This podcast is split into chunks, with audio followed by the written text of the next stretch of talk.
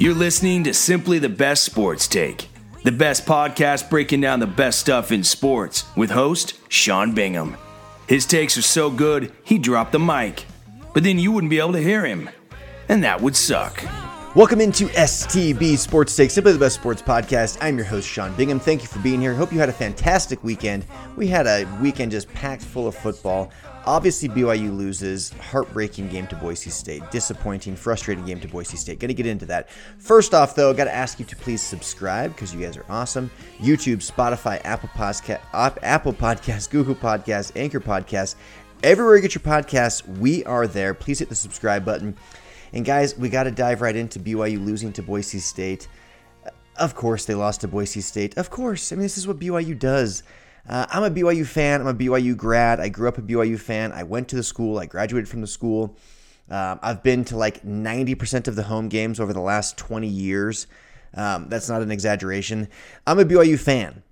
I'm also a BYU realist. And this is just what BYU does. The problem is BYU is drinking its own Kool-Aid.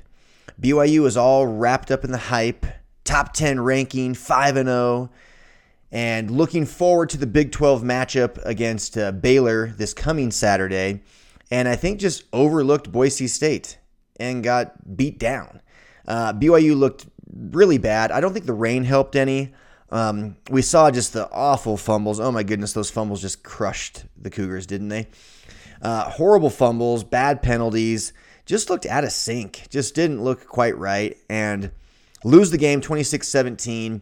Very disappointing. Dropped 9 spots in the rankings, 10 spots in I think the coaches poll. Let's pull up those rankings right now, actually. I've got them here somewhere. Okay, so in the coaches poll, BYU dropped from 10th to 20th. And then in the AP poll, they dropped from 10th to 19th. So any chances of the college football playoffs are long gone. I mean, those were already like a run the table and hope for the best, with other teams doing us some favors along the way, which is the podcast I did just last weekend before the game. Very unfortunate it turned out this way, but this is expected. I even said in the last podcast, could BYU run the table? Yes, they could. If they did, would they belong in the college football playoffs? Yes, they would, in the sense that like they will have been undefeated with a schedule good enough to get in, but they would not be actually one of the 4 best teams in the league or in the country, and certainly not capable of beating Alabama or Georgia. Then Alabama goes and loses, and so that they look mortal all of a sudden. But I did say if I'm a betting man, I'm not going to bet for BYU to run the table. That's just very difficult to do, and it's just very not BYU to do, unfortunately. And right on schedule, they lose to Boise State at home. So disappointing. Favored by, I think, at 8 was the line. Jaron Hall starts. He played okay. Didn't play great. He did have the interception late that I want to like discount a little bit because the game was already over and he was just trying to get the ball downfield. Really it was desperation. So if you exclude that, he was 22 of 37 or 22 of 36, we'll say. 302 yards and a touchdown. So he actually played okay. He didn't play great. It kind of made me wonder if he's the guy or not. Like, I do think there could be a quarterback controversy coming for the Cougars. I do think Jaron Hall is still the best option, but this game's got to make you wonder. But little insight here. I'm not going to name any names. I want to have total anonymity here. But a close friend of mine, very close and trusted friend of mine, is very close with one of the coaches at BYU. And there are many, and so I'm just going to leave it as vague as that. But this is very real source, very real story, okay?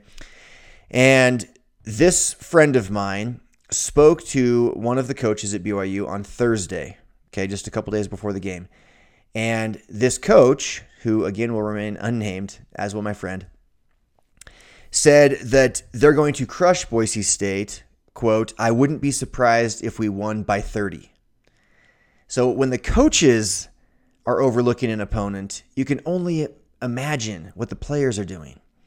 If the coach is going out and telling his friends at social gatherings, oh, we're going to win by 30. Like, we got this one. No problem. If a coach is saying that, what are the players thinking? They're looking ahead to next week. They're resting on their laurels. They're all pumped, drinking their own Kool-Aid that they're a top 10 team. Boise State's got a losing record. No problem. This will be an easy one. And boom, you lose a home game on national television. Horrible loss for the Cougars. This, all eyes were finally on Provo. It's on ABC in the middle of the day.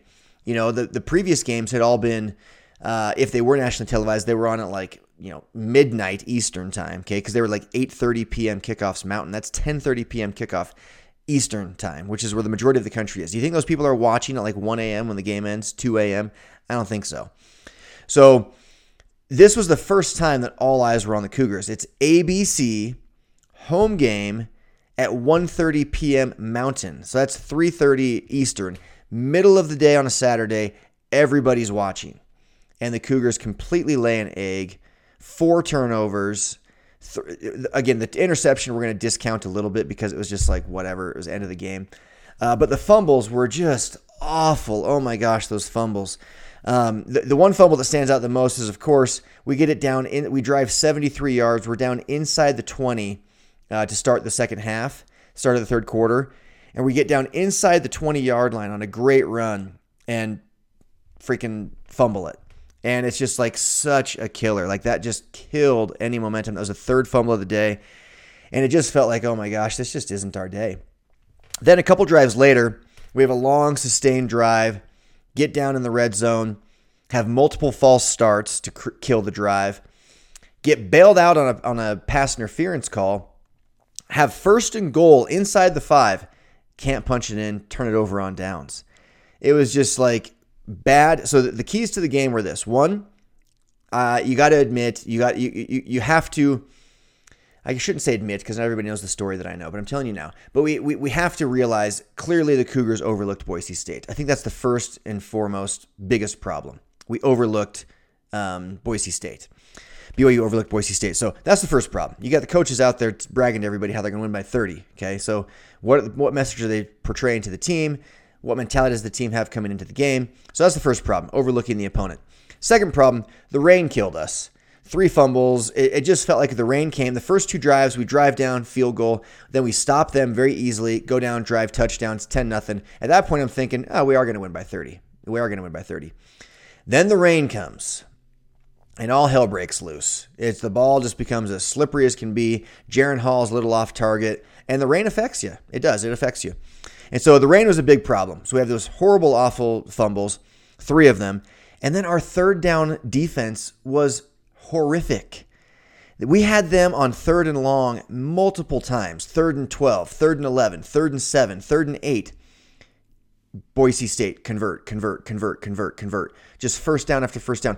Our third down defense was awful. Awful third down defense for the Cougars. And so one of the defensive linemen from last year, can't remember his name, he actually happened to be sitting right behind me. I was at the game. He happened to be sitting right behind me, and he's just going berserk, screaming at the D-line, wake up, D-line, like hit the quarterback. And I'm thinking, hey, listen to him. This guy can actually talk. He's not just an armchair coach like the rest of us. He was on the team last year at your position. And it was true. Like, our defense just could not get to the quarterback. Boise State's offensive line was just pushing us back the whole game. And, you know, so again, the fumbles, overlooking the opponent, third down defense being awful, and our red zone offense was just not there. I don't know what was going on. The play calling was weird. It just didn't seem to be like working for us. And then we had several awful penalties. I mean, we bailed them out on one really critical one where we stopped them on a 3rd down finally, right? And instead of them punting, we get called for a very blatant pass interference. And this was in the 4th quarter. A very obvious, easy to call pass interference. And right when it happened, I'm like, oh, dude, come on. I mean, how many times do we have? I mean, have these guys not played football? Like, I only played for 1 year of organized football, but I've watched long enough to know if the ball's coming, if the ball's in the air, you got to turn and look at the ball.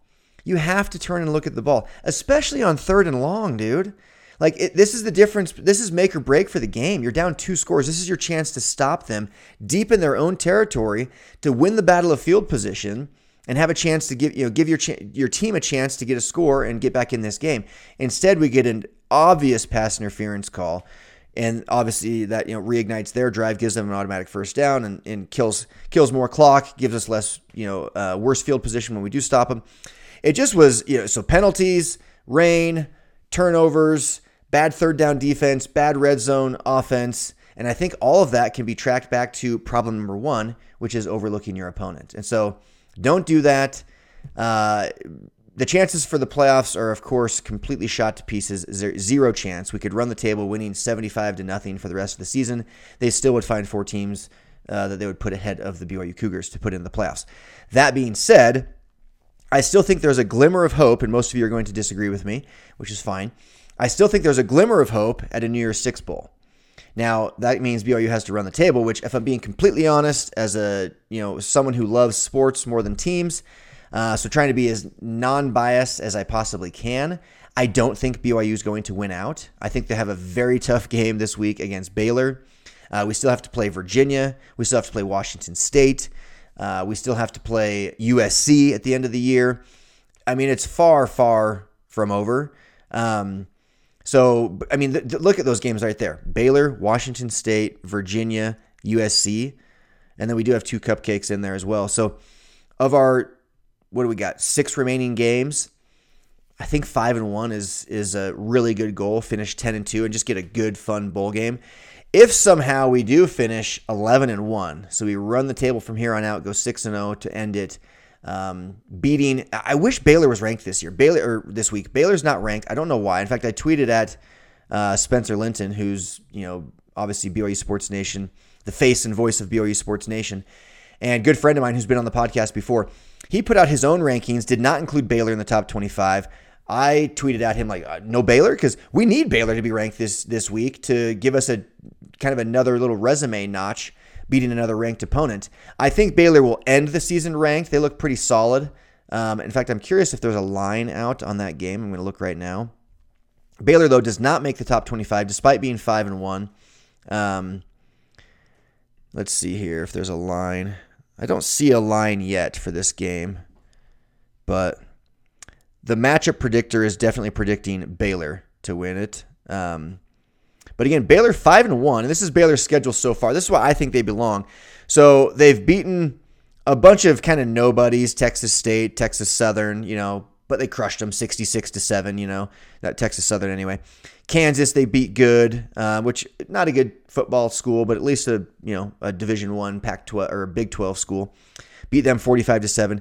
They beat Iowa State, number 14 Iowa State.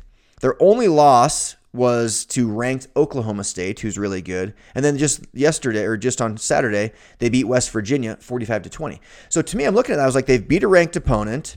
They've only lost once, and it was to a ranked opponent, and they've won every other game pretty handily. So 5-1 with 2 games against top 25 opponents, 1-1 in those games, to me they should be ranked ahead of like a Baylor, or they are Baylor, ahead of like a Florida, maybe an NC State or an Arkansas. NC State's big win is, of course, against Clemson, which that's a big win, kind of. Clemson's 3-2. They're not that great this year. They're just not the same Clemson that we're used to, and so I don't know that that's as valuable as a win as it once was. And so when you have 2 losses, should you really be ranked ahead of a team with 1 when your opponents are pretty equal? To me, no. Arizona State leapfrogged BYU. Well, they have the same record, and they played head-to-head, and BYU won. So to me, that's kind of silly, That's why you play the games against each other, is to find out who the better team is. So we already know who the better team is out of BYU and Arizona State because they played each other, and BYU won. So for BYU to be ranked behind Arizona State, which they are in one poll and not in the other, and I'll pull those up right now.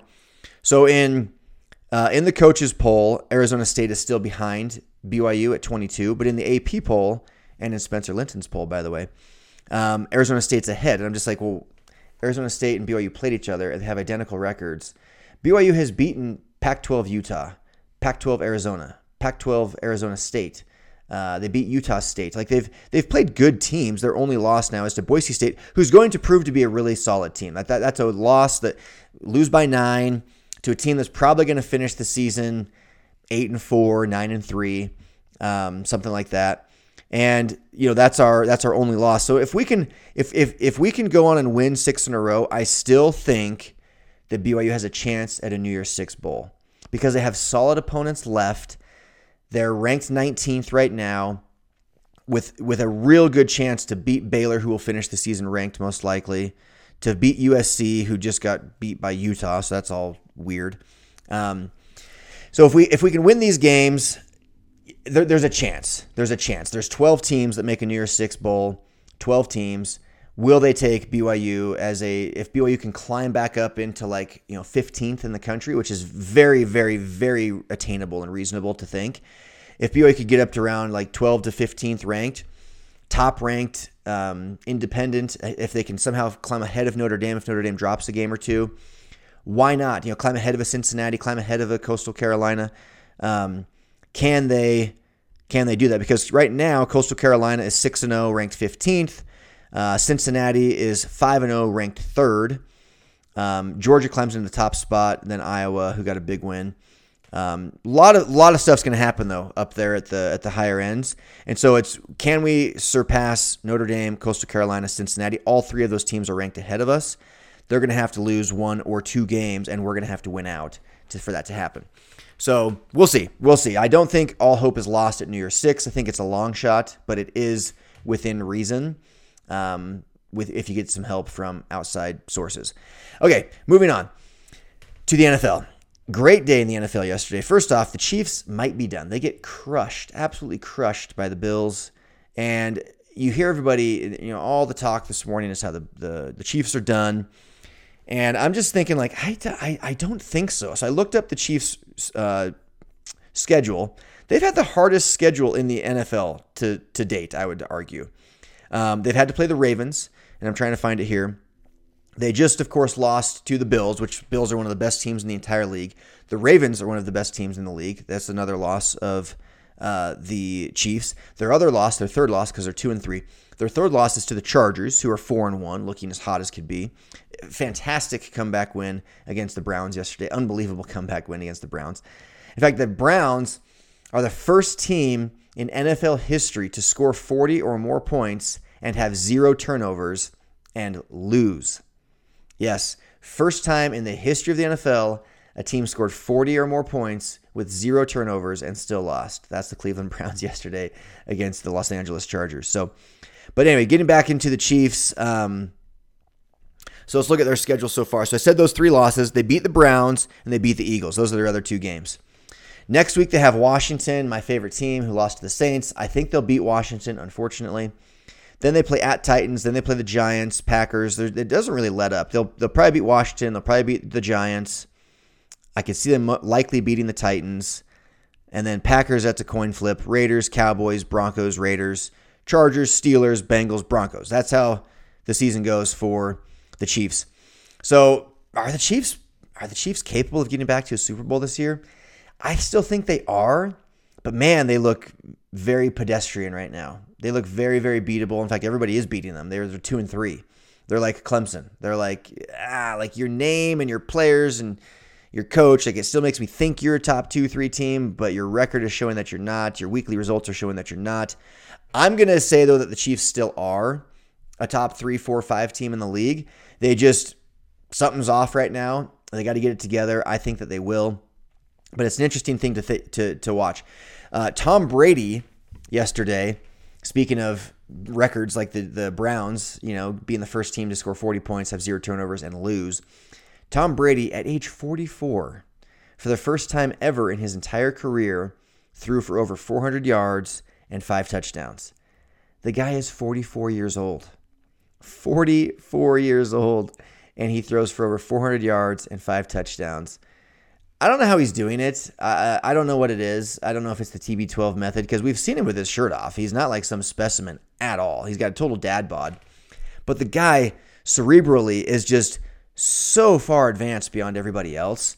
His will to win is advanced beyond everybody else. His intelligence at the quarterback position is beyond everybody else. His preparation, you got to think, is beyond everybody else. His athleticism is way behind everybody else, but he's showing that it just doesn't matter. He's so much better at every other facet of the quarterback position that it just doesn't matter. So Tom Brady and the Bucs, 4-1. I'm kind of rooting for him. I personally love cheering for greatness, so I'm kind of rooting for him. But again, first time in his career to go for 400 yards and 5 touchdowns, and he's 44 years old. It's truly remarkable, truly remarkable. So NFL, let's take a look at the standings right now and see where we're at. We're like the third of the way through the season, which is just crazy to think about. Lots of teams at 4-1. Bills 4-1. Chargers, like I said, 4-1. Cowboys 4-1.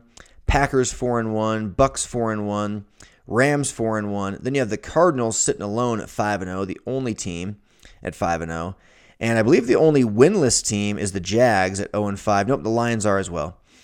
So the Jags and the Lions are at 0-5. So things are going very much how I thought they would. The Cardinals are overachieving just slightly. But man, that NFC West is tough. Cardinals, Rams, Seahawks, Niners. Those are just four solid teams. My Washington football team sitting in second place in the NFC East at 2-3. Tough loss yesterday, and Heineke did not look all that great, which was unfortunate because I had been singing his praises of late. But anyway, love the NFL. Big game tonight. In fantasy, I am up by like 28 points. And so I have a very solid chance to win, with the exception of my opponent has Lamar Jackson at quarterback. That's his only position left to play. And Lamar, you know, can get over 30. He likely, I don't want to even say it out loud. He can. Lamar Jackson could do it to me. I'm a little nervous, but we'll see. So that's the game tonight. But I want to say one last thing before wrapping this up. Ben Simmons, who I've talked about many times on this podcast, which, by the way, I went back and all of the Philadelphia people that came after me when I said Ben Simmons was overrated, that he didn't deserve Defensive Player of the Year, that he didn't deserve Rookie of the Year. There's kind of like this rivalry between the Jazz and Ben Simmons because of Donovan Mitchell getting his Rookie of the Year stolen from him by Ben Simmons, and then all the chat that he should be Defensive Player of the Year over Rudy Gobert. So there's kind of just like this unspoken, unofficial maybe rivalry between Ben Simmons and the Jazz, and I mentioned that many times in the podcast, and I had a bunch of people from Philadelphia commenting on my YouTube and stuff. So I went back to all of them and commented like, "Oh, you still love Ben Simmons? You stand by this comment basically? Like, this didn't age well." Kind of like my podcast saying that the Cougars could go to the college football playoffs. Whoops. But anyway, so Ben Simmons now, apparently, if he doesn't play this game coming up against the Brooklyn Nets, the season opener, he's going to lose $1 million. So there's now talk that he's coming back to the team, that he's in the process of coming back to the Philadelphia 76ers. How freaking awkward is that going to be? He's going to go back and play with these guys? Yeah, right. How is he going to look Joel Embiid in the eye and like any of his teammates and be like, "Hey guys, like I'm back"? Like, everyone knows he's just there to collect a paycheck. He still wants out. They're still going to look to trade him. But supposedly they're getting very close to him mending fences and returning to the team and participating so that he can get paid. But I think they will still look to trade him, which if I was them, I would look to trade him. But I see what they're trying to do. They're like, his stock was so high just a couple months ago before the debacle in the playoffs. His stock was so high, and now it's not. Now we've seen what he does in clutch time. Now we've realized thoroughly what it means to not be able to shoot in this league as a point guard or even free throws. And it got into his psyche. We saw him make bad decisions down the stretch when he passed up that dunk for a pass. And now he wants out. And so you add all those things up, and it's like nobody's going to give you much for that guy. It's like he's not as good as we thought, and he doesn't want to play for you. So you know he wants to leave, so it makes him worth less, which I think is why he's going to come back, because it's like, well, you're going to lose all this money unless you come back, mend some fences, put on a happy face, play pretty well for a little while for us, and we'll still look to trade you before the All-Star break. So I think that's what's going to happen with Ben Simmons. I would want no part of this guy. I would want no part of Ben Simmons. I really wouldn't. I just don't buy the hype. I think he's overrated, and I think he's a diva, and I think he's so arrogant he can't get out of his own way. And learn how to shoot free throws and humble himself and learn how to advance his game in that way. So, but I'm excited for NBA to start. It's crazy. Like, in fact, it was 1 year ago today that the Lakers won the bubble title, but we've already had an entire season and another finals and another off season since then. So in the last year, we had two off seasons and an entire season, and that was exactly 1 year from when the Lakers were crowned bubble title, you know, bubble champs. So I'm excited for the NBA to start back up. Football's in full swing. This is just the greatest time of the year. Fall is the greatest for sports. I mean, the NFL and college football are in full swing. Like, we're in the middle of these seasons that are just shaping up to be so incredible. We didn't even get into Alabama losing to Texas A&M. What a crazy, crazy loss that was for the Crimson Tide. Makes them look very beatable now. They drop all the way to 5th. You got to think they could still go on and run the table. If they can win the SEC, which would require them to beat Georgia, they're going to get to the college football playoffs. That's the only way they get there, though, at this point. Whereas before, they could have lost to Georgia in like the title game or something and still made the college football playoffs. But now you can't lose twice and make the college football playoffs. So Alabama's going to have to win out, and we'll see if they can. It's them and the Cougars, baby. Just kidding. Okay, that's all the time I have for today, guys. Please hit the subscribe button. I am out. Peace. Thanks for hanging with Simply the Best Sports Take. Don't forget to subscribe to this podcast and check out stbsportstake.com. Simply the best in sports.